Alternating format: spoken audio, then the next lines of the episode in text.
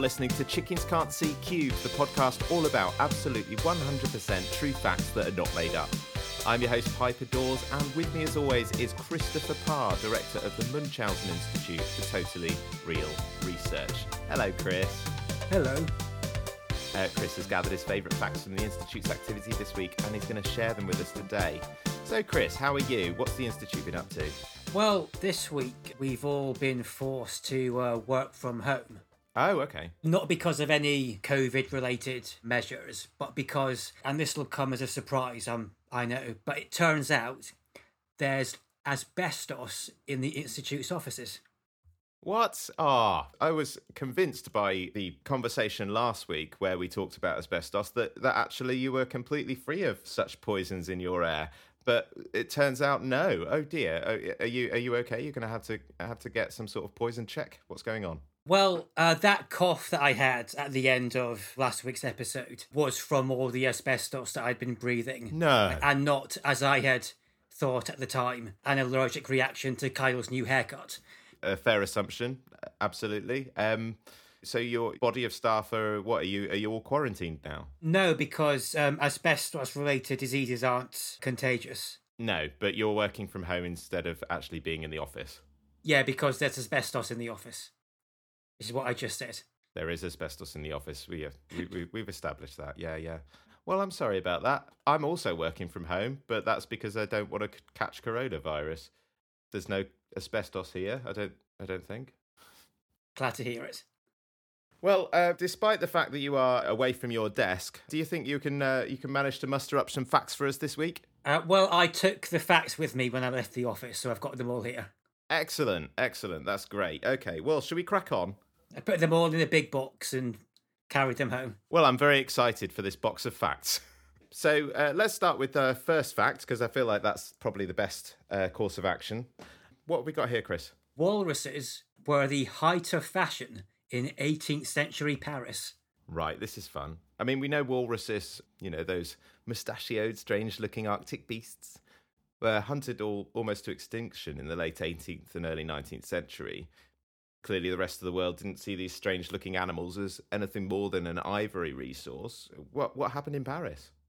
Uh, so, as you say, um, during the 1700s, walruses were hunted by uh, European sealers and whalers for their blubber and ivory. Being a kind of exotic animal to Europeans, a few specimens were captured alive and uh, brought to uh, Europe for display, and they briefly became something of a sensation among the European aristocracy. Oh right, so so because this was an industry, like an active industry, the the hunting for blubber and ivory, this became like a what a, a style choice. What what did that look like then? So in Paris, uh, then as now the fashion center of the world, there was a, a craze for a walrus based uh, makeup and clothing. Uh, so members of the aristocracy would wear uh, makeup inspired by uh, the walrus's uh, distinctive whiskers and jowls, padded, puffed up, flabby clothing based on their considerable bulk. And some nobles even went as far as wearing large prosthetic tusks in their mouths, inspired, of course, by the walrus elongated canines. Wow. I mean, I, I I'm I'm sure, as with the listener, I have this. Uh, I have a, a, a very strange image in my head of what this might look like. It's not completely dissimilar to the um, body horror film Tusk, um, and I'm now getting sort of horrible flashbacks that I don't really want, Chris. So thanks for that. Um, so uh, it sounds like Parisians really loved walruses in the 18th century. Then the the actual walruses themselves were they all just hunted and killed, or were some brought back alive? Well, as I said, some were captured alive and, and brought back for display. The short lived obsession with walruses um, even extended as far as some nobles uh, paying exorbitant amounts of money to acquire walruses for themselves and unsuccessfully try to keep them as pets. So they they kept them in there, kept them as pets. Like I mean, obviously, you know, we can relate that to uh, modern times when celebrities actually take uh, wild animals and keep them as pets. Um, we've mentioned this before with the uh, Humphrey Bogart's Big Cat Sanctuary, but we've not seen this in the 18th century. Uh, apart from the obvious fact that you'd need like a fairly big tank of water, why why was that unsuccessful? Well, I mean, mainly because uh, walruses are fucking huge. I mean, I've not got really any, any, sort of scale measure to base them on. Usually, when you see pictures of walruses, you just see them on ice, and uh, ice could be any size. So, uh, how big are walruses? I... ice could be any size. Hyperdorus 2020. yeah, like I mean, I'm I, I, I imagine walruses are pretty big. They they used to be mistaken for mermaids, which freaks me out a bit because I thought mermaids were supposed to be really fit. And that was uh, manatees who were mistaken for mermaids. What I've done there is I've mistaken walruses for manatees. So clearly we're all shit at perceiving things. Um... well, you are. Like just you. All right, yeah, it's just me. So, okay, walruses are fucking huge and, and it's a stupid idea, but people are stupid and people like to have status symbols like tigers and lions and walruses in their houses because somehow that's a, a good idea. I don't know. So, obviously, they were massive. Why else why couldn't you keep a walrus as a pet then? I'd like a walrus as a pet. Well, I mean, I know there's all these stories of how French aristocrats were filthy and they just shit and piss anywhere in their own mansions.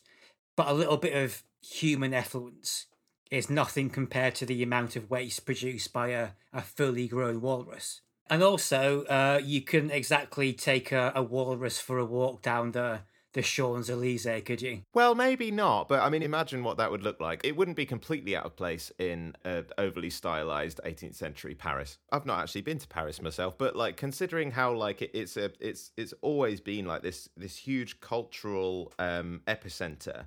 If someone just like walked out of their Parisian flat with a fucking walrus, I feel like that would be more normal than it would elsewhere in the world.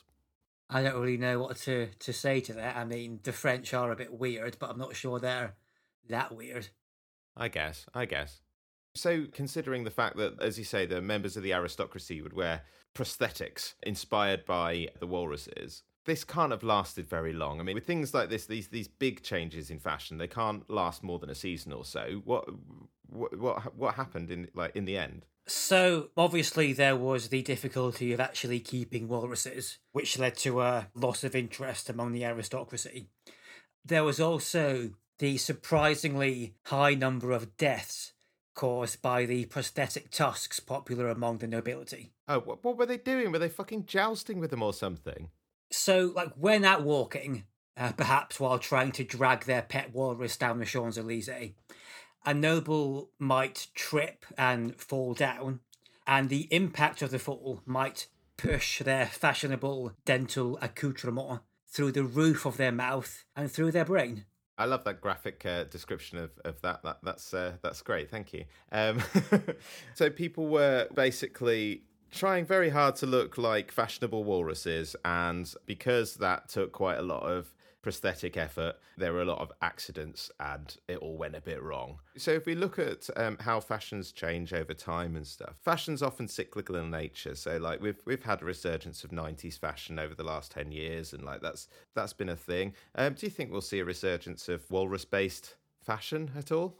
I mean, contemporary fashion is even the '90s was far less flamboyant than it was back in 18th century Paris.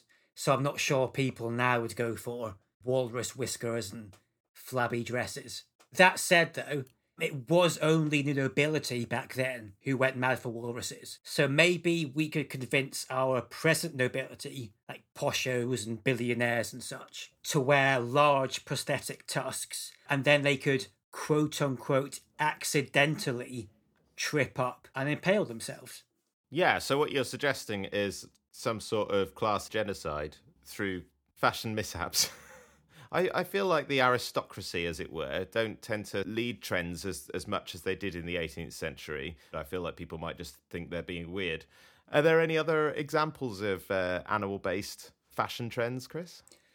Well, fashion has always turned to the animal kingdom for inspiration. Uh, zebra and leopard print, crocodile skin boots and purses, shirts and jumpers with giant tacky pictures of wolves on them.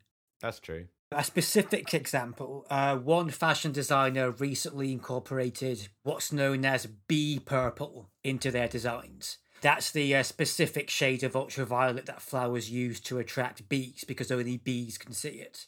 Oh, so they incorporated a colour that we can't see into their style palette and this seems like a sort of emperor's new clothes sort of scenario where it's like yeah it's really cool. It looks amazing. But like we as human beings can't actually see it. I don't know why i'm commenting on this as a surprising thing because this is the sort of thing that goes on in fashion all the time this sort of weird out there you only get it if you get it sort of thing if you're one of us. It's very sort of um, cult like fashion in that sense. Well this actually seems to have used bee purple because um, the fashion show in which these designs were debuted have had to be abandoned when uh, swarms of bees attempted to pollinate the models.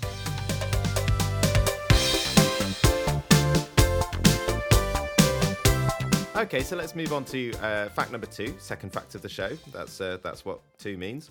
What have you got here, Chris? A man has died after living his life according to fortune cookies fortune cookies are a relatively new concept, actually, and they're not at all like an ancient Chinese custom or anything. They're provided as part of a meal in many Chinese restaurants in Western countries. Many contain lottery numbers on a small slip of paper inside a cookie, along with a mantra to live by or a prediction for the future of the eater. Unfortunately, at first, many didn't know about the paper inside and ate the cookie, choking on the paper, making them known for a while as unfortunate cookies. These days, the paper is edible in case they try to eat it again, but the fortunes themselves are often discarded or at least not taken seriously. So, did this unfortunate man believe in the fortunes within, Chris? Uh, so, this was an American man named Burt Lippmann who began this tradition of living his life according to fortune cookies after receiving a particularly salient fortune in a cookie back in 2011. Oh, so he decided after getting a fortune that helped him, he would just continue that process of um, what, like, um, yeah, living his life according to fortune cookies. What was the what was the actual uh, salient fortune that he got in 2011? It read, "If one does not poke the bear, one need not run from the bear." Where was this guy from? Did he have a bear attack him or something? Well, um, he actually came across a bear on a camping trip later that week, and remembering the fortune, ignored the, the powerful urge to poke it, and as a result, didn't have to run for his life from an angry, poked a bear. Right, okay, so presumably, just by the law of coincidence, he uh, was one of the many people that got this fortune, and he just happened to be in the vicinity of a bear at some point after he received the fortune. So yeah, so he he will have seen that as a a, a confirmation that his fortune was predictive in nature and helped him. Let's be fair, I'd probably do the same thing, Chris. it also turned out to have a more figurative meaning, as remembering the fortune, he was able to avoid a messy confrontation with a co worker by not goading them on in an argument. Oh, okay, okay, yeah. So, I mean, this is a, this is a thing with, with, with fortune cookies. I don't know if the listener at home has ever had a Chinese meal, but fortune cookies do tend to be a little bit um, metaphorical in uh, in their fortunes. Um, so, so yeah, that makes sense. So, he, so he took the uh, the metaphorical meaning as well as the uh, the literal meaning, and he was uh, so his week was improved twofold.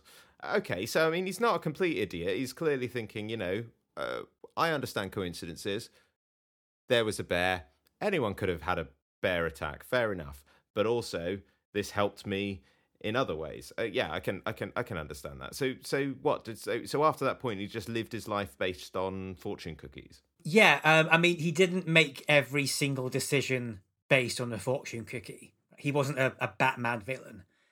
um, instead, um, he'd get Chinese takeaway every Sunday and live the next week according to whatever fortune he got yeah, that's not completely insane. That's that's just like a, a slight quirk, I guess.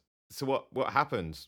You originally started off saying that he that he died. It sounded like he was getting some luck, and he was just living his week, considering the fortune that he got, thinking, you know, if it was a bear, I look out for a bear. If it was something to do with uh, a hot air balloon, don't get into a hot air balloon. You know, that doesn't sound like a major thing. Uh, why why did he die?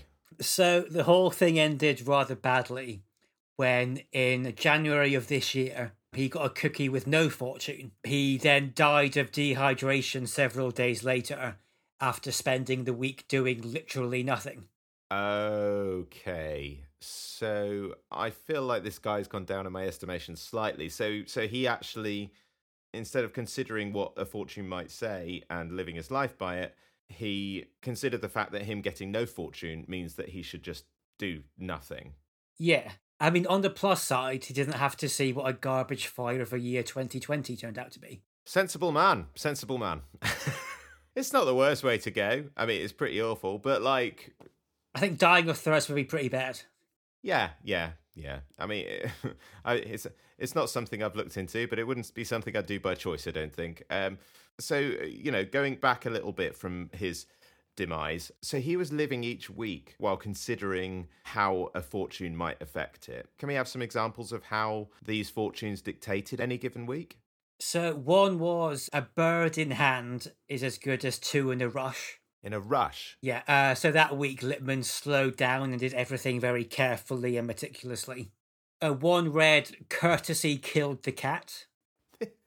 this one caused Lippmann to be uh, rather rude to his boss, which had the unexpected result of his boss gaining respect for and offering him a promotion. Oh, okay. So I mean, this is like um, uh, confirmation bias, really. It, it went so well, it was almost like building on this silly thing that he was doing, and it was actually. I, I guess probably he was just thinking like any of us. I might do this silly thing, and actually, well, if I get a fortune every week, I'll just, I'll just, I'll just like look out for things that that might come up that related to the fortune. But every week, it sounds like he was getting something very, as you say, pertinent to his life. So it was confirming his half-held belief, and that be- must have become like this solidified thing that that that meant that he had to absolutely obey the fortunes. This could have happened to any of us, Chris.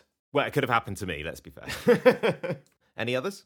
Yeah. Um. One read, "Fortune favors the bold." Bold spelt B A L D. Oh, I know where this is going.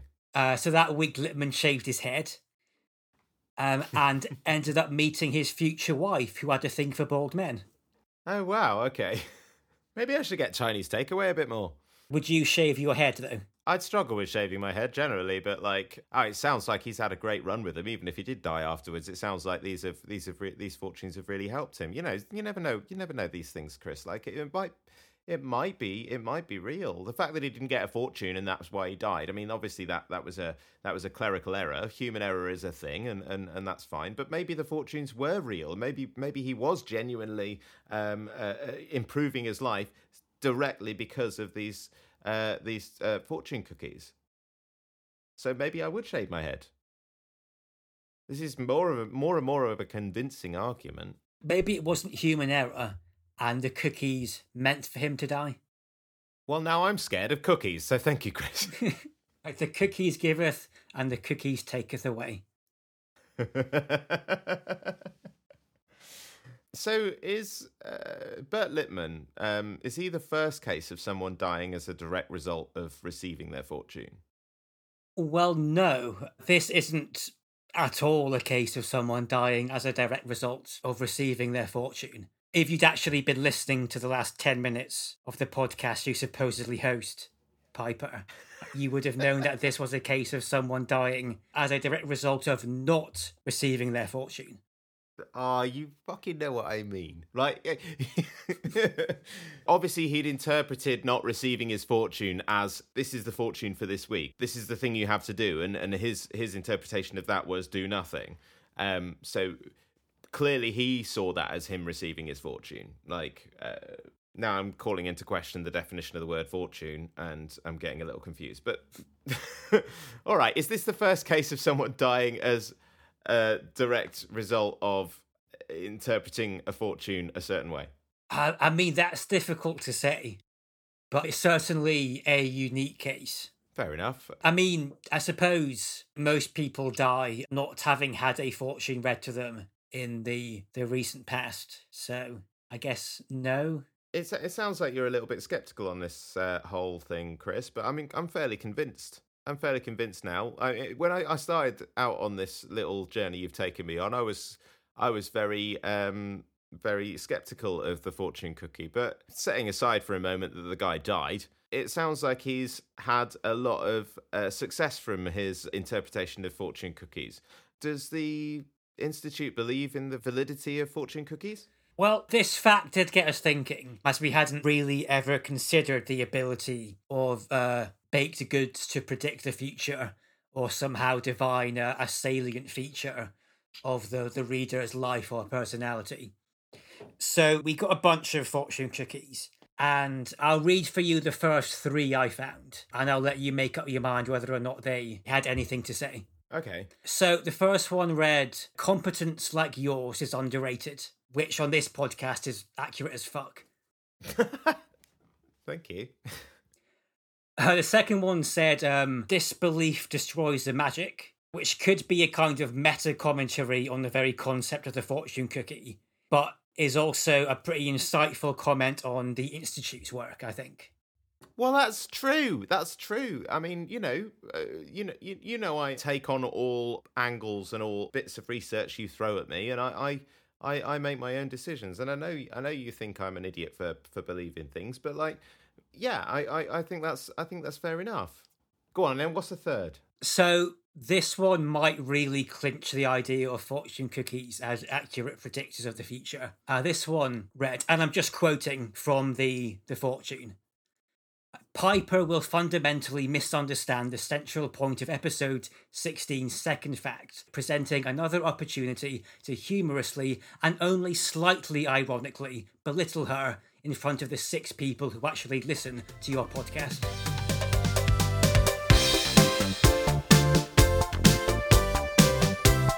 All right, that brings us on to our third fact. What's this, Chris? Uh, Lenin's penis reportedly has magic powers. Well, already I'm completely in love with this fact. Um, In love with Lenin's penis. yeah, Chris, you're supposed to you're supposed to be a director of an institute. Come on, grow the fuck up. Sorry. Um, Vladimir Lenin, founder of the Soviet Union, died in 1924, creating a power vacuum that led to Stalinist Russia, the USSR.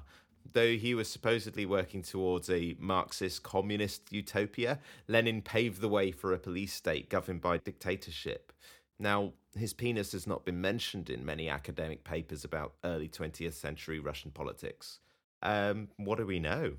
So, a cult of personality um, arose around the founder of Soviet communism, both during his lifetime and especially after his death. And the fact that his preserved body is continually on display behind glass in the Lenin Mausoleum has resulted in a wealth of superstitions surrounding his corpse, many of which concern his penis. Right, I didn't know that his body was on display.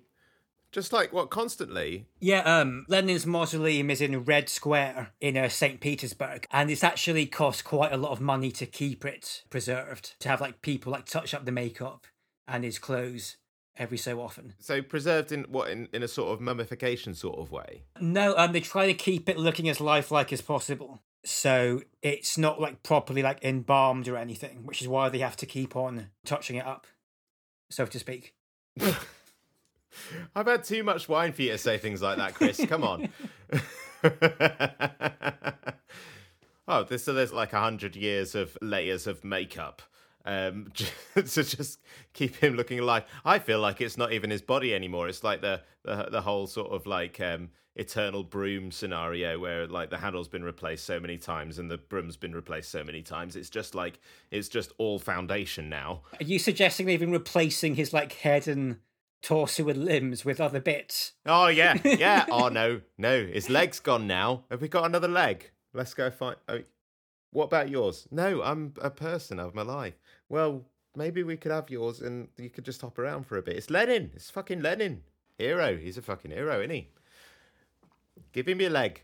I don't know.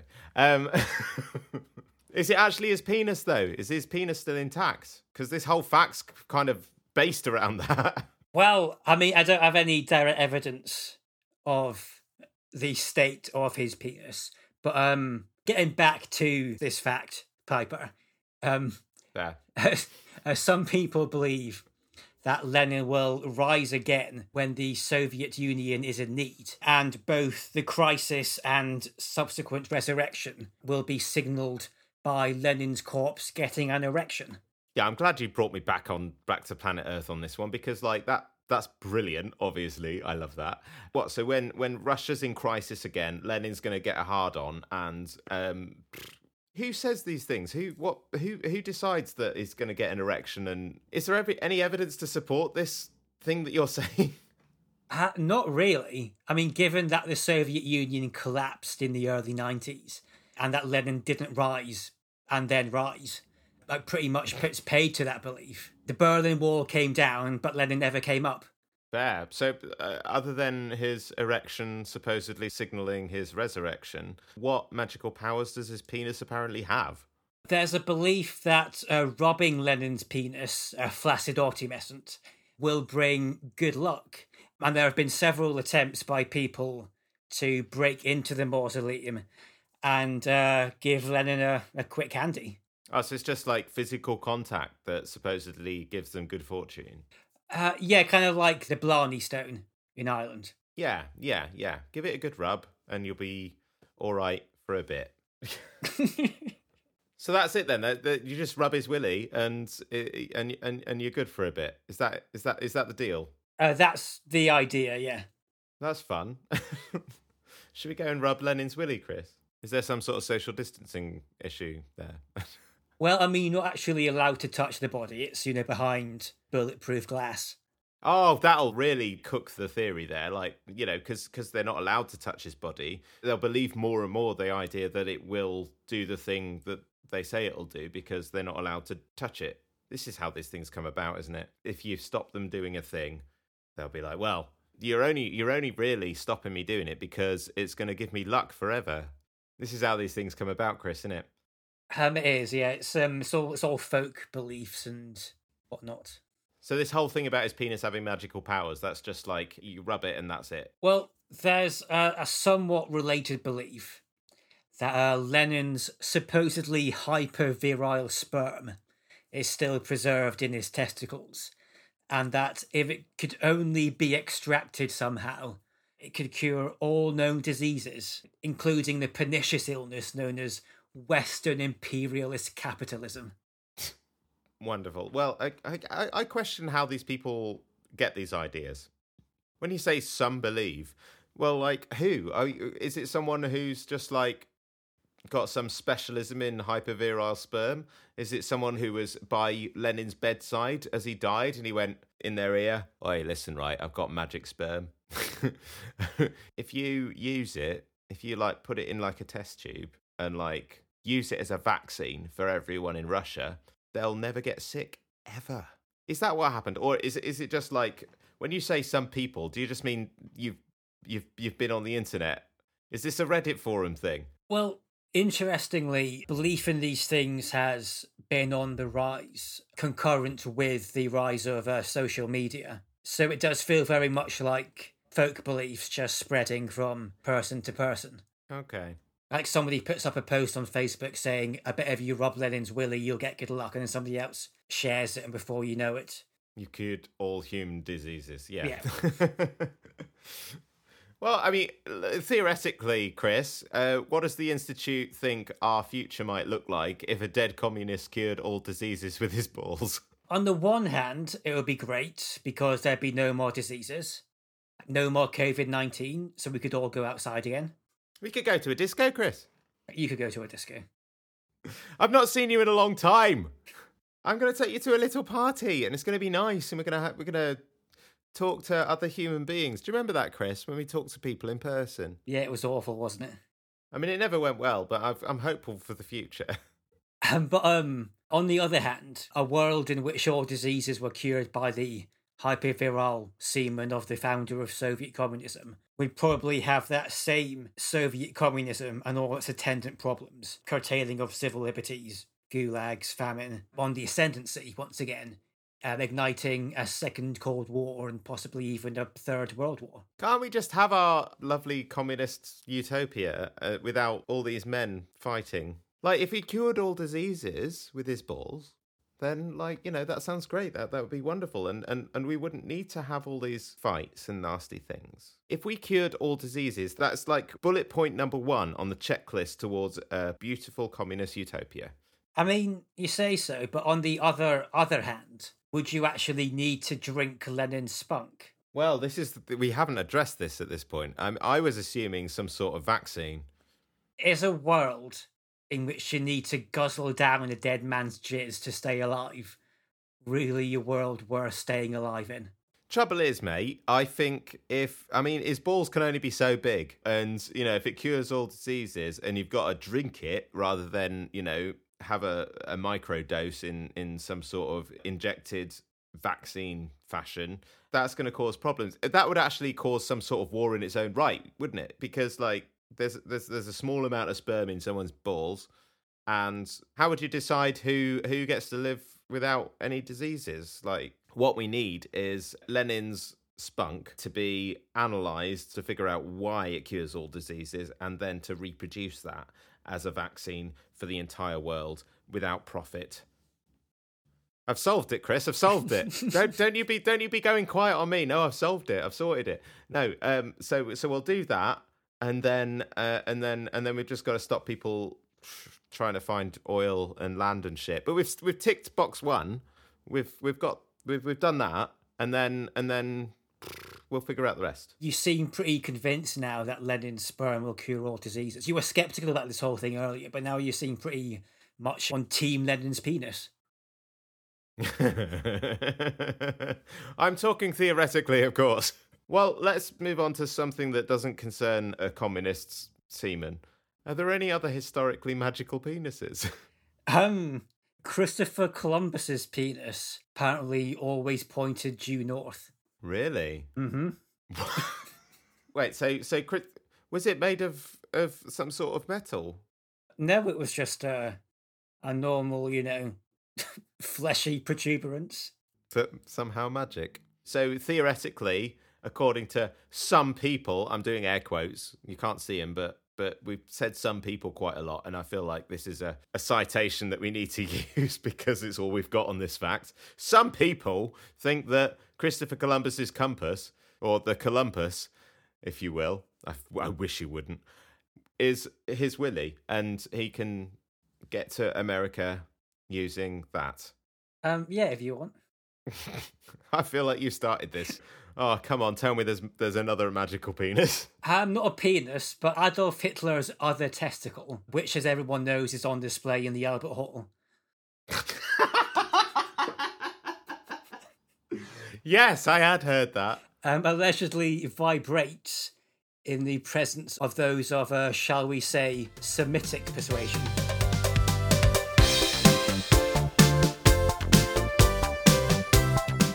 That brings us round to our fourth and final fact of the show. What's this one, Chris?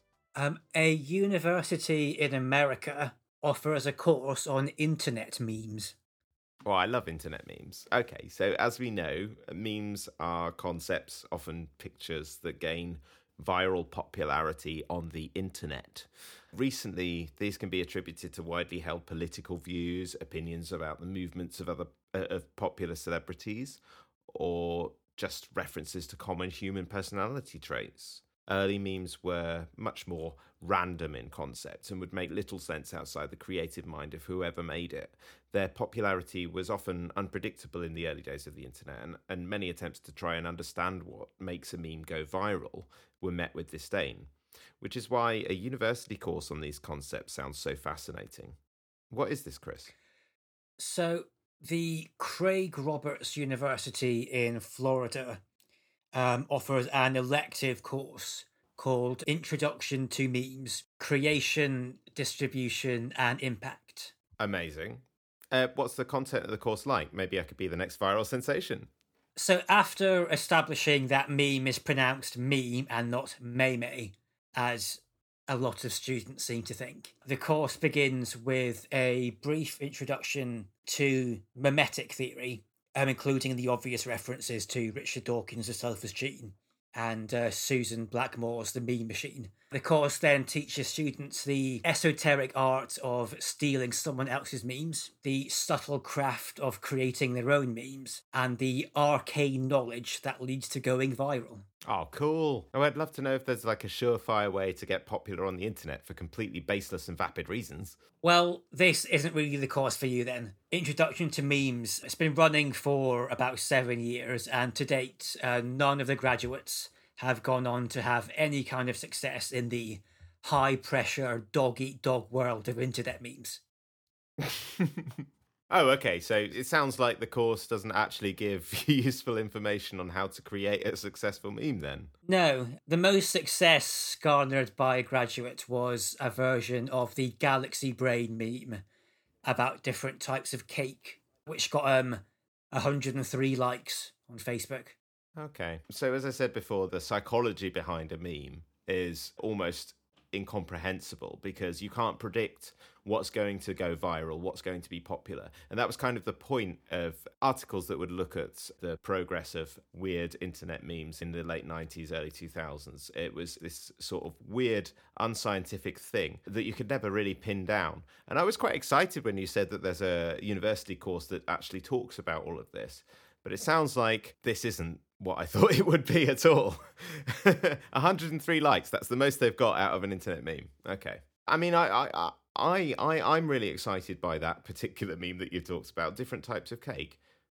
What cake is the best cake, according to the according to the meme? Then. So the meme, with its uh, four successively larger brains, lists boring old vanilla sponge as the smallest brain, then carrot cake, then a chocolate fudge cake, and then the titular galaxy brain is strawberry cheesecake.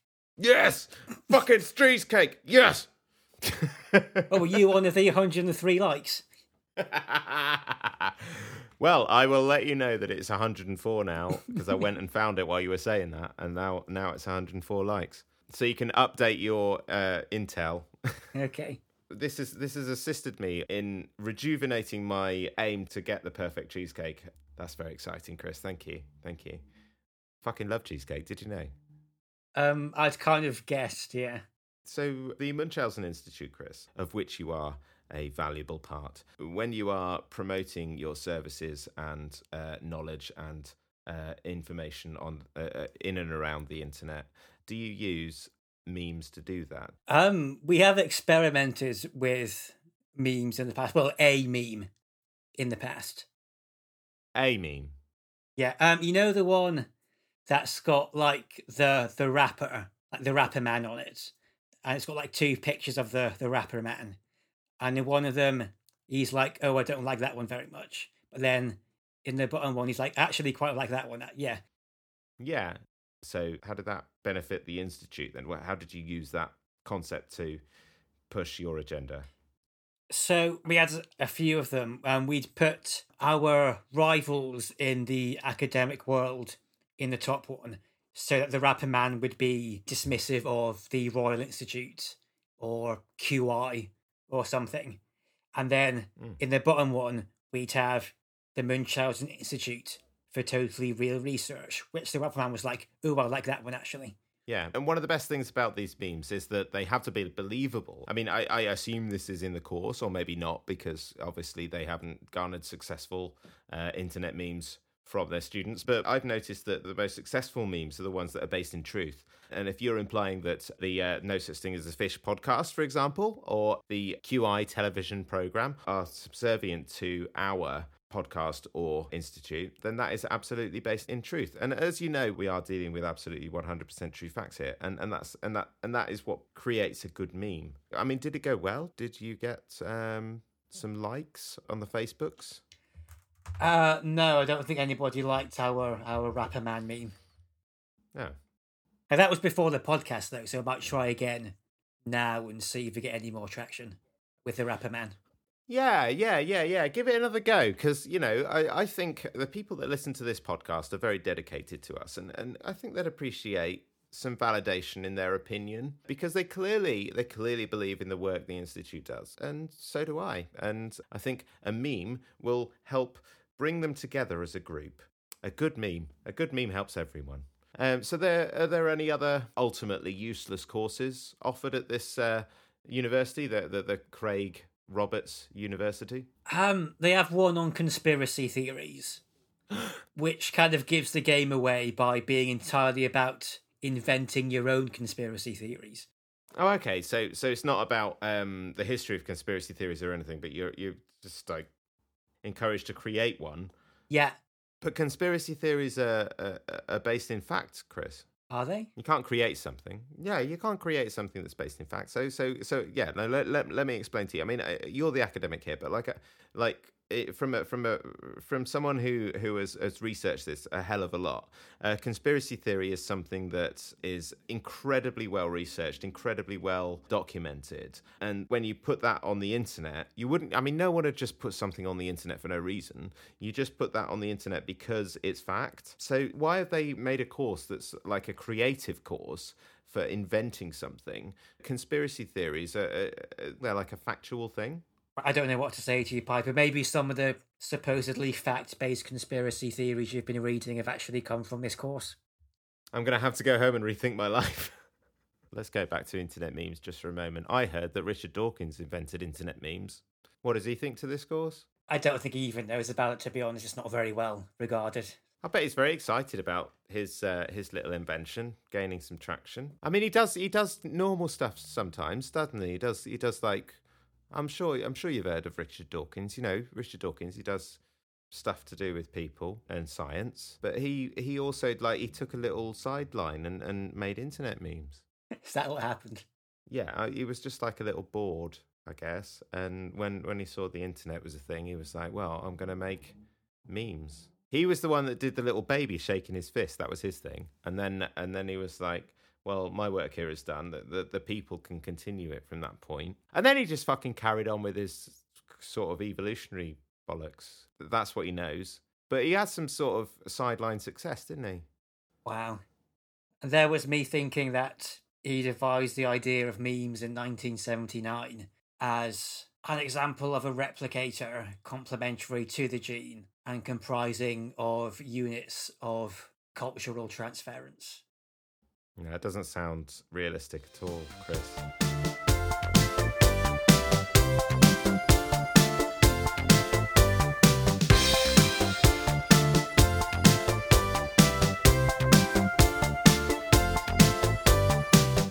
Okay, that's it. You've been listening to Chickens Can't See Cubes with me, Piper Dawes. I can be found on Twitter at Piper Talks and Christopher Parr from the Munchausen Institute. I can be found on Twitter at Trilby Norton, and the Institute can be found at Muinfoto Ray Ray. That's M U I N F O T O R E R E. And you can contact the podcast on Twitter at CCubes and Facebook and Instagram at Chickens Can't See Cubes. Thanks for listening to Chicken Can't Cubes. And remember, you probably could make it up, but we haven't. Honest. And we'll catch you once again on next week's show. Bye-bye. Bye.